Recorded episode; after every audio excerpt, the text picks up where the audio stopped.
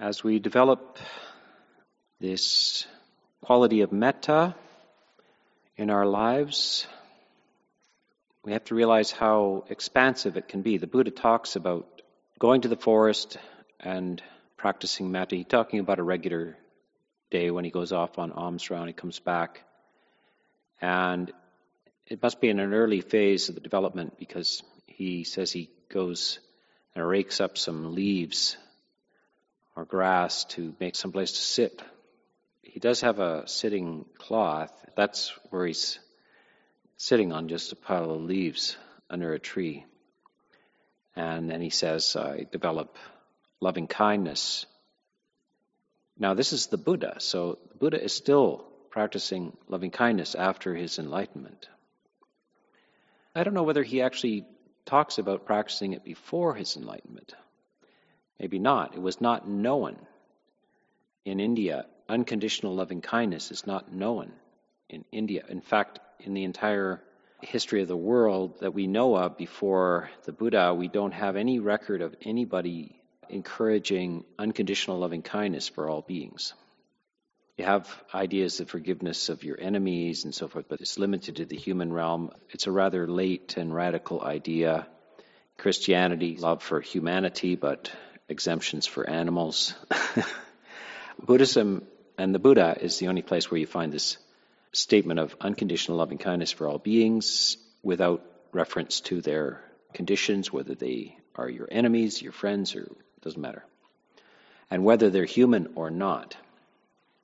So this must have been something that the Buddha arrives at, and it's uh, something post enlightenment.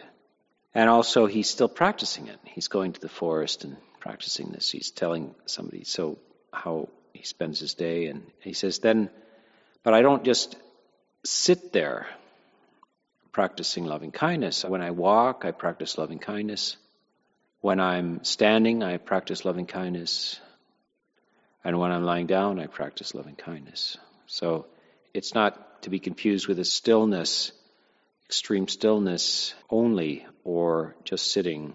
And you see it in the sutta that he wants to make it clear that this is not just a special heightened form of uh, consciousness that you can only attain with your legs crossed. In the jhanic development, they always talk about being in a sitting posture, but in this case, he's very clear that it is a something that you can dwell in in all postures. And at the same time, in order to be in a state of profound goodwill, five things have to be absent, really, and those are the hindrances. The five hindrances have to be absent. The five hindrances, I'm sure you all know this, but are aversion and desire are the first two and the heaviest ones ill will and craving. And then agitation and its opposite, stagnation. And then doubt, which is a state of uh, uncertainty. Or we could say also anxiety. Our time is anxiety. We're riddled with anxiety, but when they start talking about the details of doubt, anxiety is a pretty good description of that. Doubt is described as a person at a crossroads where there's two choices, but they don't have enough information about which one to take. And at the same time, there's pressure on them that they can't stay there. There's a growing necessity to move, but you still don't have the information required to make the move. And as you know, in ordinary human psychology, we'd call this in evolutionary terms a fight or flight. We're good at just those two things. You either fight or you run. But we're not good at standing there, not doing either. And that's what, in a sense, modernity, a lot of modernity is standing there. And you can't fight and you can't run. Get caught in the middle. And that's what anxiety is. So, anyway, these five are absent in loving kindness. Now, that's a wonderful thing. And at the same time, loving kindness is something that's very specifically asserted by the Buddha to be in action, in motion. So here we have, we're right on the edge, in fact, of something profound, and that is we're right on the edge of jhana, the eighth factor of the Eightfold Path, the samma samadhi. Qualities that allow you to attain this samadhi is you have enough mindfulness to eradicate the five hindrances. Mindfulness, as they keep repeating in Four Foundations of Mindfulness, we develop it on the body, on feelings, on the mind, on uh, Dhamma categories, just to the extent, and this is the phrase that's repeated again and again, just to the extent necessary for the overcoming of the first two hindrances ill will and desire. Sometimes translated as covetousness and grief for the world. Basically, the first two hindrances. When they refer to the first two hindrances, they're just a summary. You know that all five are included. The object of mindfulness is to purify the mind of the hindrances, which allows you to be on the edge. Well, it allows you to be free, and it opens the door to deeper states of lucidity and awareness. I hate to use this word concentration because it just throws a wrench in things. Uh, this word samadhi is more or less uh, the first syllable is sa, which means together. And I like to think about it as getting yourself together, getting your act together, getting your mind together. A wholehearted experience of freedom from the harassments of normal consciousness. Ordinary consciousness is harassed in five different ways. The five hindrances are harassments, self harassments. And if we can stop this harassment, the sun comes out from behind the clouds. The Buddha talks about the nature of the mind is pabhassara. A beautiful Pali word, pabhassara, is luminous, radiant. And you can't take credit for it. It's not that you're just a radiant character. It's the mind that's radiant. And it just happens to be that way when it's not harassed. And so, with loving kindness, you can make your way into the luminous. You can shine with loving kindness. Because loving kindness overcomes the hindrances especially the most pernicious one, aversion, hostility. And that hostility also has all kinds of ramifications. Your agitation can be caused because of the aversion. It also can fatigue you and leave you in a state of stagnation and depression because it's so draining. This uh, metta is such a profoundly beautiful thing. It allows you freely to operate in all postures and be a very effective. You could, of course, give a talk while you have metta, as I'm doing right now. I can talk, I can think, I can share with metta. You can clean the floor and have metta. You can do artwork, you can do heavy labor, you can go for a run, you can run a marathon full of loving kindness. In fact, maybe we should experiment with some of these runners to see if we can improve their time. It might make them lighten up. This thing is a marvelous thing, and if you want to develop other forms of extraordinary or exquisite deeper stillness, then metta is a very good preliminary to it. And if you've been frustrated with, maybe you have taken up the idea of someday attaining jhanas or deep samadhi, but you, you're always fumbling around with it, you can't get there. This is one way to just put that aside, and then you're arriving without the hindrances through this. And you can cultivate it in all postures, so you're not stuck there trying to get into samadhi for two hours while your knees are screaming at you. It's a very beautiful thing. One of the benefits of loving kindness mentioned in the 11 benefits the mind is easily calmed. So if we can get there with metta, the mind is now easy to calm. By, by calm, they really mean to access deep states of serenity. So if we can get, you know, 90% of the way there before you even sit down in the sala, if you want to explore that, if you've always had trouble focusing, just spend a few days at least in just enjoying the kind of lightness not trying to see how long you can sit or anything like that. That's not really necessary for the cultivation of profound metta. be kind to your body and um, be kind to your mind in a gentle way. And being kind to your mind means that you, of course, uh, you want to be energetic and joyful and alive, and that's you have to infuse the mind with these things. Metta also allows you to use your discursive mind. By the way, so uh, the uh, first jhana of the uh, Eightfold Path, the, the eighth factor, first jhana has something called applied and sustained thought. And when you're doing metta, you're going to have to think. How do you get the theme of metta? You can't do it without thinking. And what the Buddha asks you to think, he says, think about beings. Think about beings in this direction, in that direction. Recall kindness. So use your memory and your imagination and your thought processes on a single theme. Stay on that theme as if you were reading a very interesting, gripping book. There's many similes in the Pali Canon attempting to explain these mental states that they're talking about, these higher mental states. Because most people don't do these things. I think many people have moments of the factors of serenity or samadhi or jhana. They have moments of it, but it's not sustained enough to be a significant part of your life.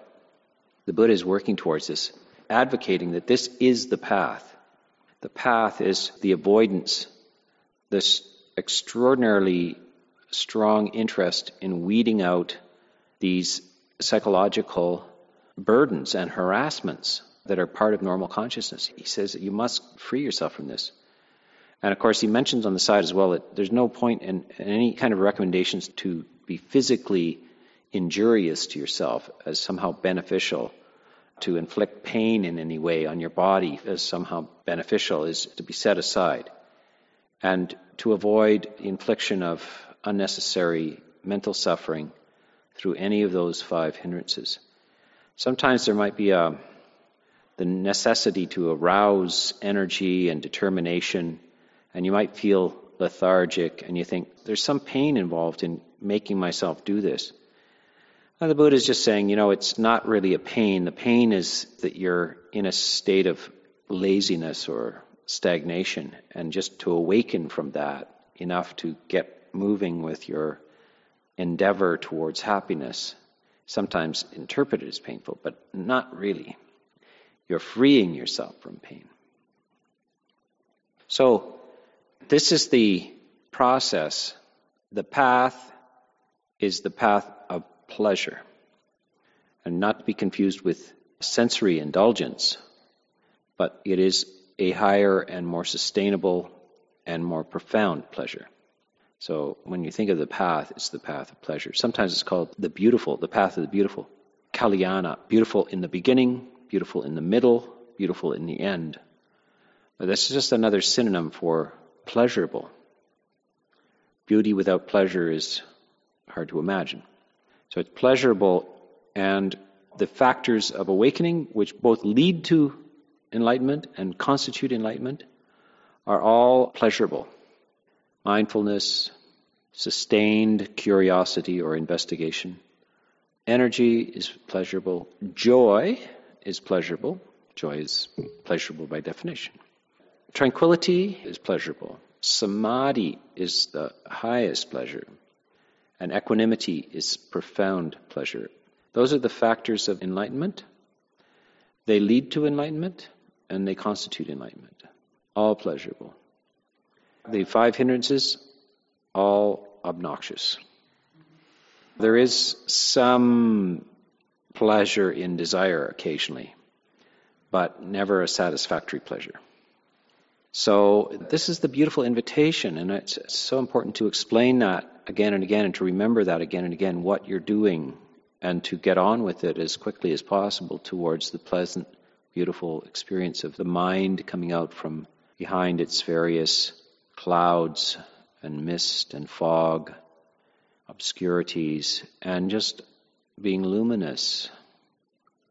It doesn't require any great ingenuity. It's there inherently in the mind as long as we have enough sense to stop doing the normal kind of infliction of discomfort on ourselves. So many of these benefits to this cultivation, if you're headed to the higher end of the path, and that's why you go on meditation retreats, it's the development of the higher mind. The last three factors in the path are right effort, right mindfulness, right concentration, and that is the development of the higher mind. The other five factors preceding that are the kind of keeping you safe from falling into negativity or big problems. It's an ethical lifestyle, it's a view of life, it's being careful with your speech and your actions. But all of it leads to the ultimately to the opportunity, if you take it, for the development of the higher mind. And this is when you go on a, a week long retreat or two weeks or more, is for this, this higher mind. So you can be very reflective. And to reflect on that encouragement too is always that word should be there. This is a path which has no downsides to it. It's all positive and has pleasure intrinsic to it whenever we're walking on the path, of course, when you get off into the thorns and so forth, you can't blame the path for that. That you're off the path, that's why it's painful. Loving kindness embodies that. It's just intrinsically pleasant, and it's a taste, an opportunity to see. This is a facsimile available to you before enlightenment. It's something available to you to give you a sense of what that is and to give you a, a taste for it so you're highly motivated. That motivation, by the way, is very wholesome motivation. The path is not without desire, but the desire is for wholesome attainments. And there's a strong desire, this chanda, this kusala, skillful endeavors. And if you experience this this purification of the heart, of its totally fruitless and unskillful contaminations, uh, then you will feel what it is to be healthy. You can't really know what true, profound good health is until you have a period of goodwill and loving kindness without mixture, without any kind of negativity in it at all. And when you get that, you'll be highly motivated to continue. The other part of loving kindness, though, is that you can get quite sensitive to things, and it's easy to experience a sensitivity when other beings are suffering as well. And this is where we need wisdom to balance this open heartedness and to help us make decisions, practical decisions in a practical world, because we have to function in a practical world. And that's the balance of loving kindness with equanimity Equanimity is the philosopher's virtue, that is, wisely looking on the world and knowing that sometimes things go badly. And in fact, in human existence, ultimately they must go badly. You die. Even if you have a very long and happy, healthy life, all the more poignant that you die in the end. So it's important to have the philosopher's wisdom and to say, you know, the fact that I have great goodwill and patience for all beings, including myself, does not change the facts of reality. We're not trying to be sentimental. We're not trying to get carried away. Loving kindness then falls into a different type of experience, which is fraught with sympathetic grief and sorrow. You're moved by everything in a painful way. So this is the two things that are going on, and these two things occur at the same time. They're simultaneous, and they constitute each other. They're the yin and the yang, you know, the two motions. You know, when you do the, your Tai Chi exercises, so you see some, one of them is pushing one hand ahead, while the other one, you're actually learning that you can go in two directions at one time, and those two directions balance. The right hand goes ahead, while the left hand comes back to the body. Left hand goes ahead, while the right hand comes back to the body, in a kind of a circle going in two different directions equanimity and loving kindness. And maybe you can bring it to mind thinking about that. In the West, we don't do Tai Chi. We, you're taught as a kid how to pat your head and rub your stomach at the same time. So that's equanimity's up here. This is loving kindness down here. And when you first get introduced to this in grade three, it is a lot of fun because you end up patting your head and, and your stomach or rubbing both. But to separate the two is quite a feat of coordination. In fact, that's what kids have to learn is coordination, isn't it? And you'll see people who never learned that as a kid, how to pat your head and rub your stomach at the same time. Maybe it's uh, it's a secret message passed on by the Buddha. He probably taught some kids that, and it's gone on every generation for 2,500 years as a secret message in a bottle from the Buddha. And one day you think, that's what that meant. I can be in touch with reality. I can see with clear eyes what happens to universes, to planets, to people to puppies, to the kitty cats. I can see that, but without chilling me to the bone, I can remain warm at the same time. I can be warm. The Buddha is warm, and he's utterly unshakable in the facts about existence. He says, Look, you know, it's just that way. Terrible things happen. The body is fragile, mind is fragile, societies are tumultuous, full of wild injustices. And if the people don't get you, then a disease will. You know, it's a no problem. How to remain with perfect clarity, no filtering of it, bringing it into consciousness, but without fear and worry. What loving kindness does is, even when it comes time to die, the mind is not confused. So loving kindness cancels the fear as well. So these two things are so beautifully aligned and so supportive of each other that when we want to cultivate this loving kindness, then we should probably start first with loving kindness. And some people are, they'll come to me and they talk about their, they got the loving kindness all right, but they just empathize with everybody so much that they're almost always in grief. So that's the cure, that's the brilliance of the Buddha. He says, I know that. It's a wonderful thing to be a compassionate, loving person, sensitive to others. It's just an amazingly great thing. It's a beautiful thing to observe.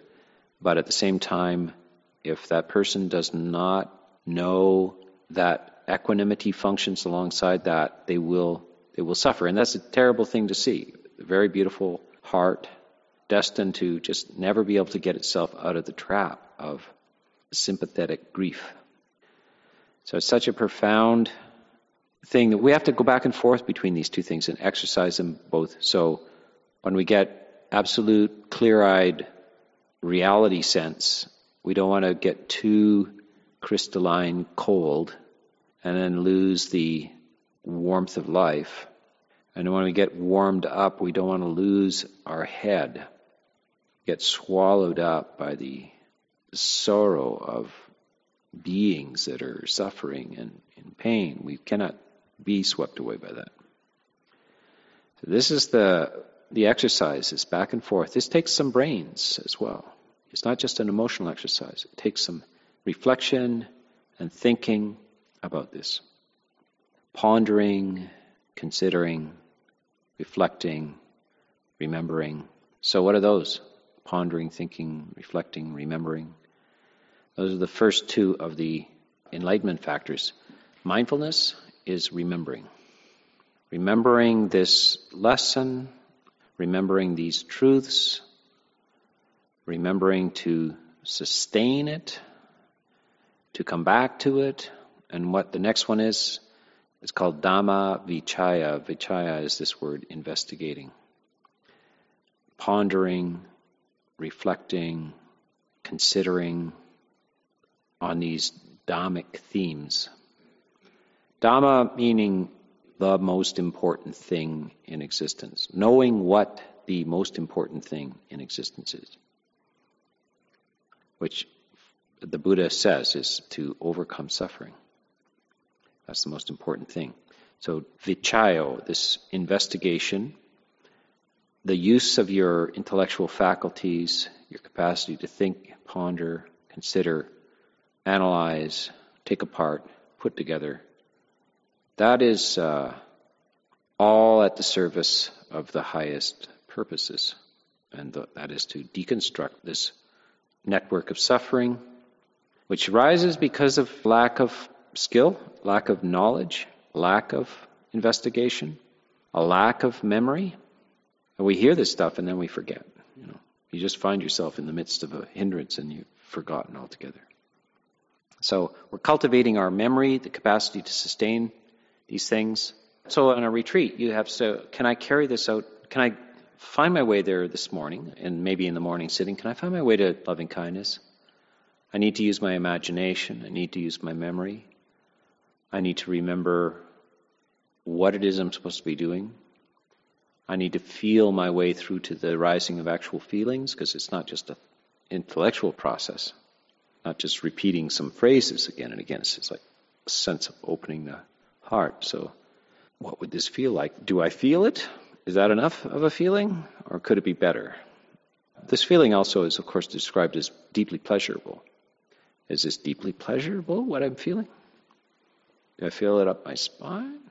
Do I feel it in my chest? Do I feel it in my face? It's supposed to transform the face. The countenance is serene. Your face is serene. It relaxes all of the muscles in the face. Do I feel that?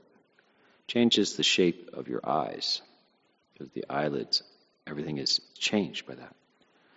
Look at somebody looking at a baby, you know. Watch their face. The eyes narrow down, everything changes. The whole face changes. That's why the Buddha uses that simile as a mother loves and protects her child. So when she's looking at their face to face right there, she's got this, watch the face change. So this is the, uh, this is the assignment for this week, class. is to raise loving kindness, but realize that it's balanced by reality, a perfectly established sense of reality, which does not flinch, does not blink. And it's only because of the Dhamma, it's healthy to do that. Mostly, I think if a person doesn't understand the development of emotions and so forth, if they have this a too realistic sense of things, then they will become pessimistic, negative, and soon take to drink. so there's a certain wisdom and structure behind this clear eyed sense of reality, and at the same time, the invitation to say, you're not just a cold computer looking at the reality of the world, you're a warm and intimate human being, which never loses touch with reality, the true nature, the full spectrum of what really happens.